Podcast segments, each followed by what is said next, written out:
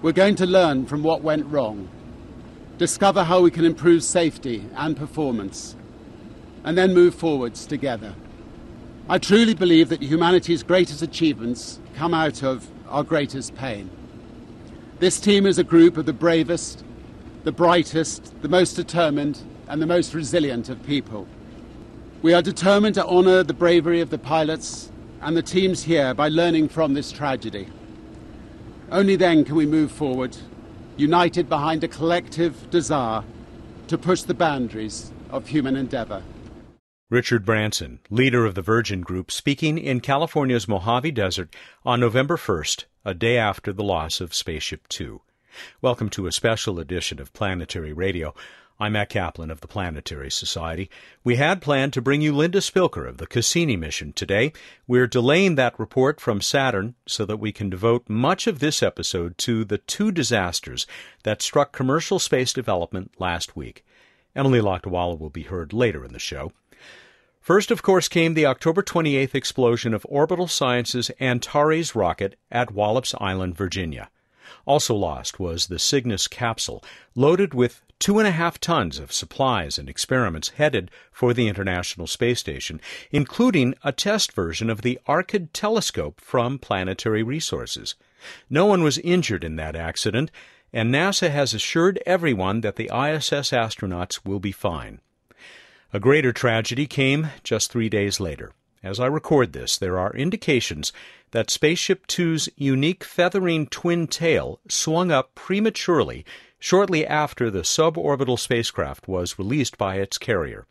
It may be weeks or even months before there is full understanding of what went wrong. Pilot Peter Siebold was badly injured, and co pilot Michael Alsbury lost his life. Both men worked for Scaled Composites, the company that was largely developing the innovative spaceplane for Virgin Galactic. We'll hear from space policy expert and historian John Logsdon in a few minutes. First, though, here is Planetary Society CEO Bill Nye. Bill, as we speak, it has now been a little more than 24 hours since that tragedy in the Mojave Desert.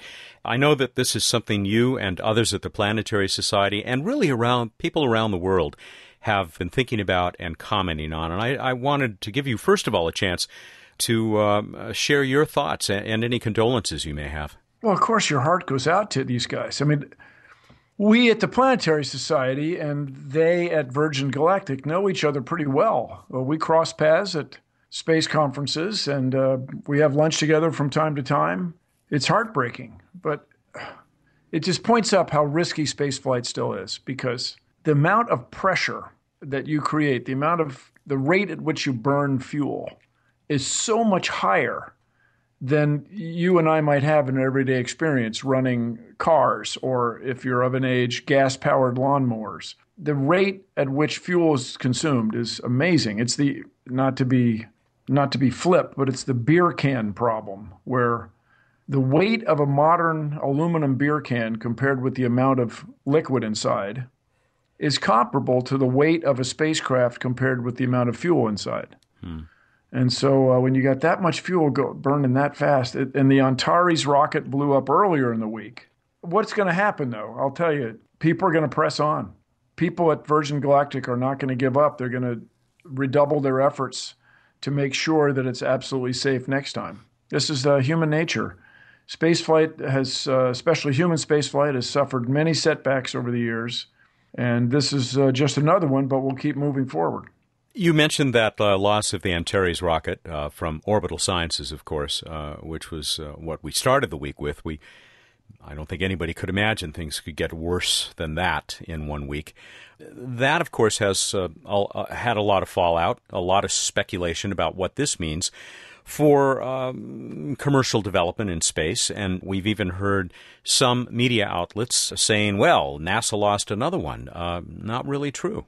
Know, this wasn't NASA. These are guys trying to provide a service that NASA cannot. So, or ESA, or JAXA, or ISRO, Indian Space Research Organization. So, commercial airplanes have had accidents over the century. So, commercial space planes are bound to have them. It's just, it just shows you how difficult it is. If you talk to the test pilots, though, I'm sure they would have said there's nothing they'd rather be doing, would have been doing, nothing they would prefer to, as a job and they were excited about it and they were very confident. And the engineers who designed it were excited and confident, and nevertheless, it got away from us. But stay tuned, everybody. We're gonna, we as humankind are going to press forward. I'm sure Virgin Galactic is going to press forward. We will get there soon enough. Uh, I did hear from both Will Pomerantz, who's an executive at Virgin Galactic, and George Whitesides, who's in charge over there. They say just we'll stay the course. They thank the Planetary Society for supporting space exploration, exploration if I can use that term writ large. We're explorers. We're trying to learn how to get in and out of the atmosphere from the Earth's surface to make discoveries that will change the course of human history. Thank you, Bill. Thanks a lot, Matt. He is the CEO of the Planetary Society and will uh, hopefully return next week under much happier circumstances. John Logsdon joined us last June to talk about human spaceflight as the founder and longtime director of the Space Policy Institute at George Washington University, this author, historian, and analyst of space development seemed the ideal person to talk to about what last week's events may mean for the still very young commercial space industry. I spoke with him via Skype at his Washington, D.C. office. John, welcome back to uh, Planetary Radio. Not under the best of uh, conditions, unfortunately. You graciously consented to uh, coming back on the show to talk about commercial space. Before we learned of the, the terrible loss of Spaceship Two, before we get into what last week means for the commercial space industry, I want to give you a chance to express any thoughts that you might have uh, for the people who are closest to uh, that terrible loss. Of course, the condolences go to those that, that lost their life in, in this and their families and loved ones. Uh, that goes without saying but also the, the whole community that had worked up a lot of enthusiasm about public access to space uh, have to view this as, as a real setback, as a blow to their enthusiasm and their hopes. And I hope that doesn't dash them. I, I hope that uh, they keep their eyes on the future, recognize this was a test flight. Tests sometimes fail, and you uh, find out what the problem is and go ahead and fix it. Mm. I, I have seen quotes from you just about everywhere since uh, the loss of Spaceship Two, which, as we speak, was um, only uh, just over 24 hours ago.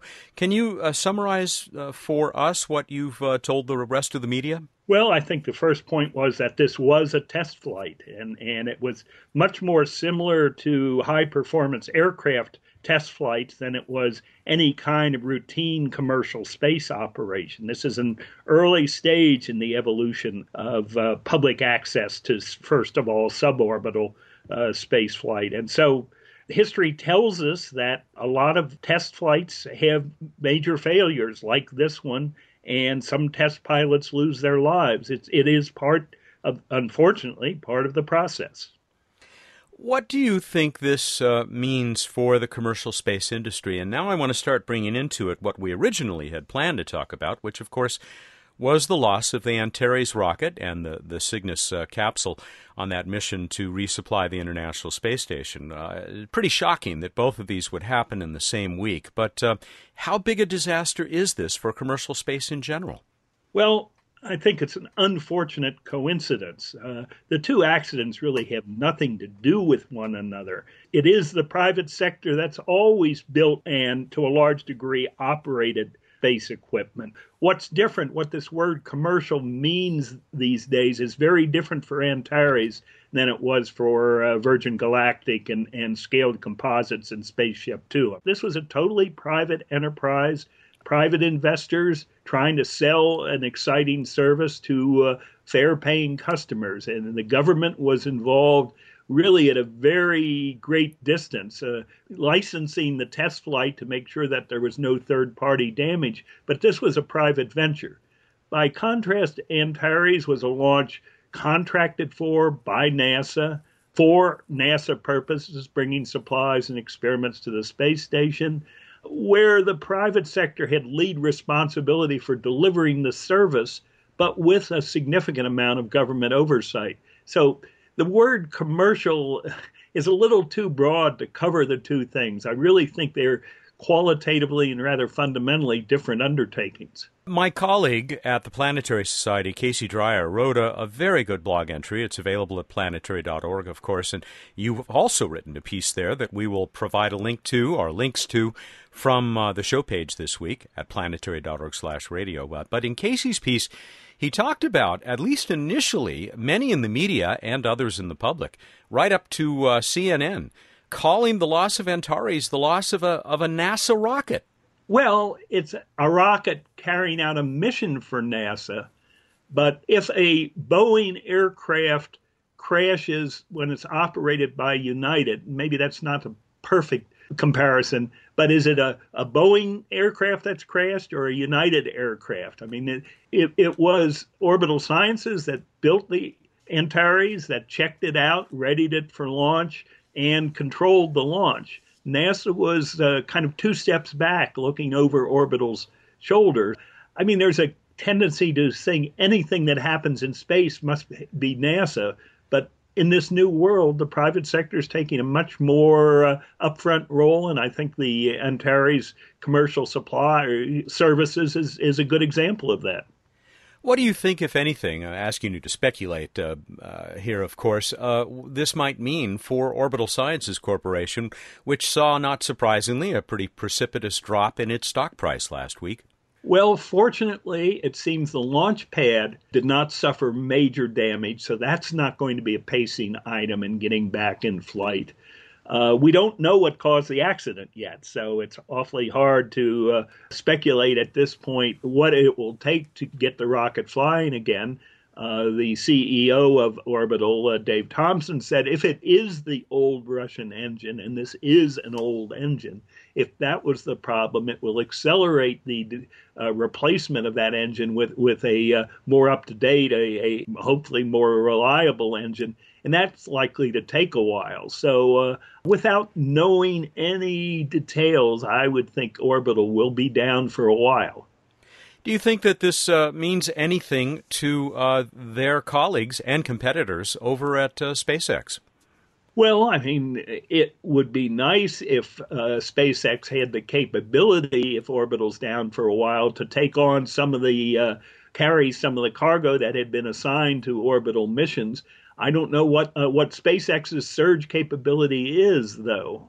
So, a lot of thinking to be done over the next days and weeks about how to maintain the supply chain to the space station in, in the optimum way using not only U.S. assets, but assets around the world. Do you have any doubt that the future of commercial space development is, is still pretty bright? Well, again, let's not put both of these accidents and both of these undertakings under the name commercial space development hmm. without differentiation. I think an increased private sector role in providing regular services. This accident shows they're not routine, but at least regular services, carrying cargo, eventually carrying crew, developing the ability to uh, do things in space that don't require government contracts. Uh, I think, yes, that is bright. Whether you can harness, develop the technology to carry people on adventure flights suborbitally uh, as Virgin Galactic was uh, trying to do, whether you can develop that technology and operate it at, a, at a, an acceptable level of safety. I think this accident at least requires a pause and thinking through how that service will be uh, delivered because space is hard and, and even suborbital space is hard. NASA, of course, will remain at the center of uh, what most of us think about when we think of uh, space exploration and space development. Uh, looking way out into the future here, what do you see as the ongoing appropriate role for NASA? And has it been encouraging uh, the private sector, uh, particularly in the case of uh, commercial trips up to the International Space Station, in the way that you think it should be? Well, the answer to that last question is yes. NASA's been more encouraging than the U.S. Congress has been, particularly with respect to commercial crew, which has been underfunded and thus behind schedule. I mean, one thing, one thought I had as this all unfolded, Matt, was uh, that NASA makes some things look easy. Think about landing Curiosity on Mars. That's seven minutes of terror, and it worked perfectly. We didn't realize just how hard that was but maybe in comparison to some of these other things, we, we should look back and think about the excellence of NASA's performance. So hmm. I think that that public private partnership in, in doing things in space and pushing back the space frontier and exploring is the way to the future. And I think it's going to include not only U.S., but companies and countries from around the world. Thank you, John, especially for doing this on very short notice and uh, and in what is a difficult week. And I look forward to talking to you again soon. Okay, take care. Dr. John Logsdon is Professor Emeritus of Political Science and International Affairs at George Washington University in the nation's capital, there in Washington, D.C. At the Elliott School of International Affairs, he founded and uh, directed for many years GWU's Space Policy Institute. He is the author of the forthcoming After Apollo, Richard Nixon and the American Space Program, which is uh, probably what we will be talking to him about next on this program early next year, and the award winning John F. Kennedy and the Race to the Moon. Full disclosure, he's also on the Planetary Society Board of Directors. There is more coverage of the loss of Spaceship Two and the Antares rocket at planetary.org, including that blog post from Casey Dreyer. You might also enjoy John Logsdon's October 28th essay that looks back more than 40 years to Richard Nixon's actions that nearly ended human spaceflight in the U.S. Better news is just one minute away when we'll visit with Emily Lakdawalla and Bruce Betts. This is Planetary Radio. Hi, this is Casey Dreyer, Director of Advocacy at the Planetary Society. We're busy building something new, something unprecedented, a real grassroots constituency for space. We want to empower and engage the public like never before. If you're interested, you can go to planetary.org/sos to learn how you can become a space advocate. That's planetary.org/sos. Save our science. Thank you. Random Space Fact! Nothing new about that for you, Planetary Radio fans, right? Wrong. Random Space Fact is now a video series too. And it's brilliant, isn't it, Matt? I hate to say it, folks, but it really is, and hilarious. See, Matt would never lie to you, would he? I really wouldn't. A new Random Space Fact video is released each Friday at youtube.com slash planetary society. You can subscribe to join our growing community and y'all never miss a fact. Can I go back to my radio now?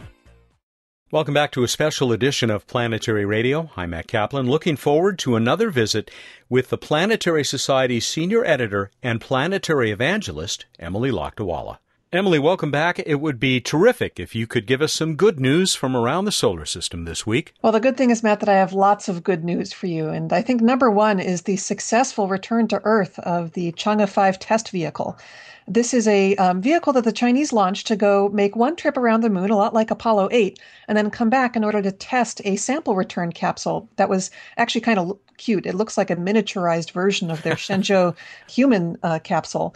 They did this test in order to make sure that they would be capable of returning samples from the moon to Earth, which is what they plan to do with the Chang'e 5 spacecraft itself in 2017.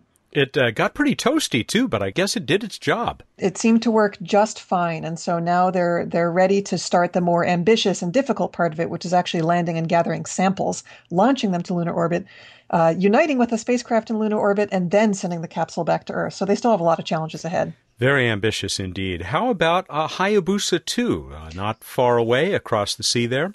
Yeah, that's right. Hayabusa 2 is just about ready to launch. This is Japan's second uh, sample return mission from an asteroid, and the spacecraft is they're just buttoning it up. They're they've got the xenon fuel on board, and they're going to put the more uh, scary chemical propellants on board pretty soon. Get it on the top of a rocket and launch it on November 30th.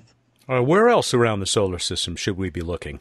we should definitely be looking out at a comet, Comet Churyumov-Gerasimenko, which uh, Rosetta is planning to drop the Philae lander on next week. So I'm going to be traveling to Germany to cover that. I'm very excited about it. I'm also pretty scared. It's a very challenging thing they're trying to do, but it's going to be a tremendous experience, um, regardless of the level of success of that mission. And I'm hoping that we'll be able to talk to you while you're out there in Darmstadt uh, watching all of this happen. In the meantime, though, on the 27th of October last week, you posted some more terrific photos from this comet, and, and I'll tell you, they are just mind blowing. It is so amazing. Uh, first of all, to see this eerie, completely alien environment, but then to see a comet doing what a comet does.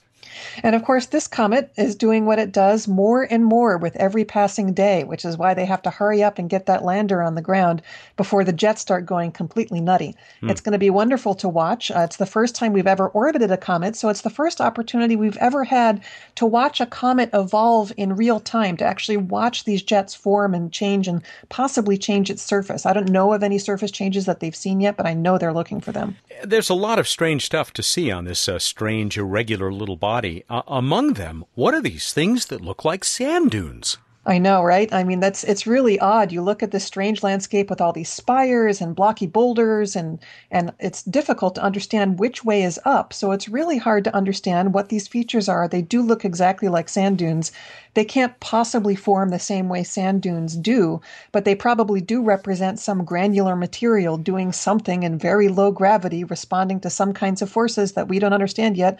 But that's why Rosetta is there to study it. And we're getting all the pictures and data we need to hopefully answer those questions. Pretty darn fascinating. Before we say goodbye or bid you adieu for this week, anything uh, from Mars that you want to mention? Oh, just that Curiosity's been doing its walkabout of the Pahrump Hills outcrop, and we haven't heard very much about science from that yet, but it's going to be really exciting. The rocks are absolutely beautiful. Thank you, Emily. Uh, I feel better now, and I'm sure you, you'll have more for us next week, no doubt. Always glad to be of service, Matt. She is the senior editor for the Planetary Society, our planetary evangelist, and uh, contributing editor to Sky and Telescope magazine. Next week to Germany for a landing on a comet.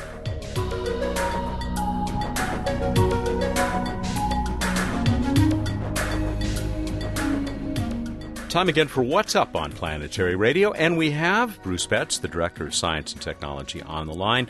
And uh, I don't want to go into this uh, segment in which we have a lot of fun and pretend that uh, nothing bad happened. Uh, uh, do you have anything that you want to share with, with the folks who are uh, suffering these losses most this week?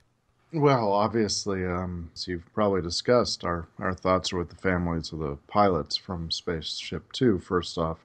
But there have been so many people affected by uh, both Spaceship Two and then the other uh, rocket problem and disaster. And space is hard, and it's said frequently, but it and it sounds cliche, but we kind of get used to all the flawless launches after launches and uh, this week reminds us that uh, fundamentally rockets are big things filled with explosive materials that are already lit on fire, and um, that's just scary. I will only add to that uh, something that another guy who used to do a show about space uh, used to say at the end of every program, and that is, we got to keep looking up.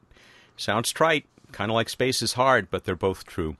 As long as we're talking about looking up. Well, we have beautiful stars, but you can also see some planets. You can still catch Mercury in the pre dawn low in the east if uh, you watch in the next few days. And then Jupiter's up quite high, looking super bright as always in the pre dawn and coming up in the middle of the night. And you can also still check out Mars in the southwest evening sky. After that crazy uh, week or two of eclipses and comet flybys of Mars and everything else going on, it's it's been kind of wild. So just just go out and relax with the planets and the stars. On to this week in space history. Carl Sagan would have been 80 this week. Hmm. So uh, we uh, we are uh, coming up on Carl Sagan Day again for those people who celebrate that. We did two years ago with somebody that I'm going to be mentioning in just a few moments. Somebody behind the movie Interstellar. Good. Uh, let's move on to Random Space hey, and by the way, I'll mention it now instead of waiting. We heard from uh, Mark Little in the United Kingdom who said, loving the new random space facts. Thank you very much. Uh, I guess he knew I would pass that along to you. They are really funny. It was fun to see you shooting another one of those yesterday out in front of the office. yes, they are. They are quite entertaining to uh, to shoot. Glad people are enjoying them. They're at planetary.org, of course, and uh, at uh, the Planetary Society YouTube channel. Guiana Space Center near Kourou, French Guiana, run by ESA, is located approximately 500 kilometers north of the equator. So it's of the major launch bases. It's uh, it's the closest to the equator, and you get certain advantages going into certain orbits. But anytime you're trying to launch eastward, you're actually going faster as you launch when you're nearer the equator than you are when you're farther from the equator in terms of a uh, linear velocity. So at Guiana Space Center, you uh, have rotation from the Earth that's about 463 meters per second, whereas Cape Canaveral or Cape Kennedy, I'm sorry, Kennedy Space Center, at 28 degrees latitude, uh, you're about 406 meters per second instead of 463. Also, uh, the kind of place that uh, uh some people dream of building a space elevator someday, because if that ever happens, which I have my doubts, but uh, you'd want to put it at the equator, I'm told. And what happens if the door gets stuck on the 534th? More like 5,000th 340th yes, floor. that that would have been better. All right, we go on to the trivia contest, and I asked you who discovered Comet C 2013 A1 Siding Spring, which of course had its close flyby of Mars recently. How'd we do, Matt? Lots of entries. Uh, everybody's back in the swing this time, going after that planetary radio T-shirt. Interestingly, it was this fellow that uh, some people say. In fact, one person who says it is Paul McEwen of Cleveland Heights, Ohio, though I'm sorry, Paul, you aren't the winner, said that he's the world's greatest comet discoverer. That's what he's called. Currently, over 70 comets that he's credited with discovering. Robert H. McNaught. That's the answer we also got from William Wilkerson, who random.org uh, picked out as our winner this week. William of Pittsburg, California. And that's correct, right? It is indeed. Well, William, we are sending you that planetary radio t shirt. And boy, do we have a great prize package and I think a really cool contest uh, next time around. Indeed, we do. And uh, Matt, you. You get credit as the, the motivator for this question. Well, thank you. And really, I give credit to the movie Interstellar that I have been eagerly awaiting for two years now, ever since the great physicist Kip Thorne told us to watch for it when we were uh, sitting with him celebrating Carl Sagan a couple of years ago. It's out in the week that this radio show appears. I'm going to be seeing it in just a couple of days as we speak. I'm I'm thrilled. Christopher Nolan film that that gives me some confidence. Uh, Matthew McConaughey, Anne Hathaway, Michael Caine, a whole bunch of other really great folks. Man, I will give a full report, a full review next week. Please tell people with this uh, interstellar travel uh, theme. What is the question for this week? If if you had warp drive where in the universe would you go and why would you go there? We'll be looking for the funniest or most awe inspiring answers to award prizes too. Tell us more, Matt. We got this great prize package from Paramount Studios and the folks at uh, Allied doing promotion for them.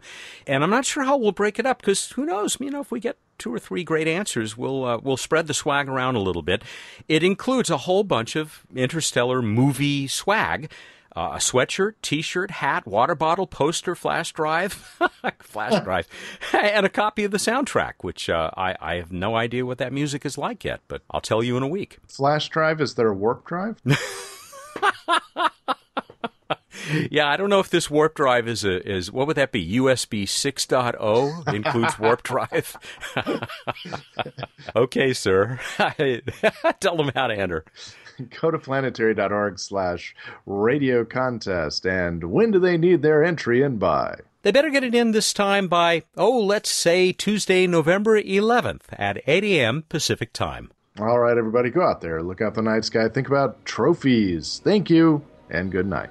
Make it so, number one. He is uh, setting us on course for the stars this week. That is the Director of Science and Technology for the Planetary Society, Bruce Betts. Planetary Radio is produced by the Planetary Society in Pasadena, California, and is made possible by the members of the Society. Clear skies.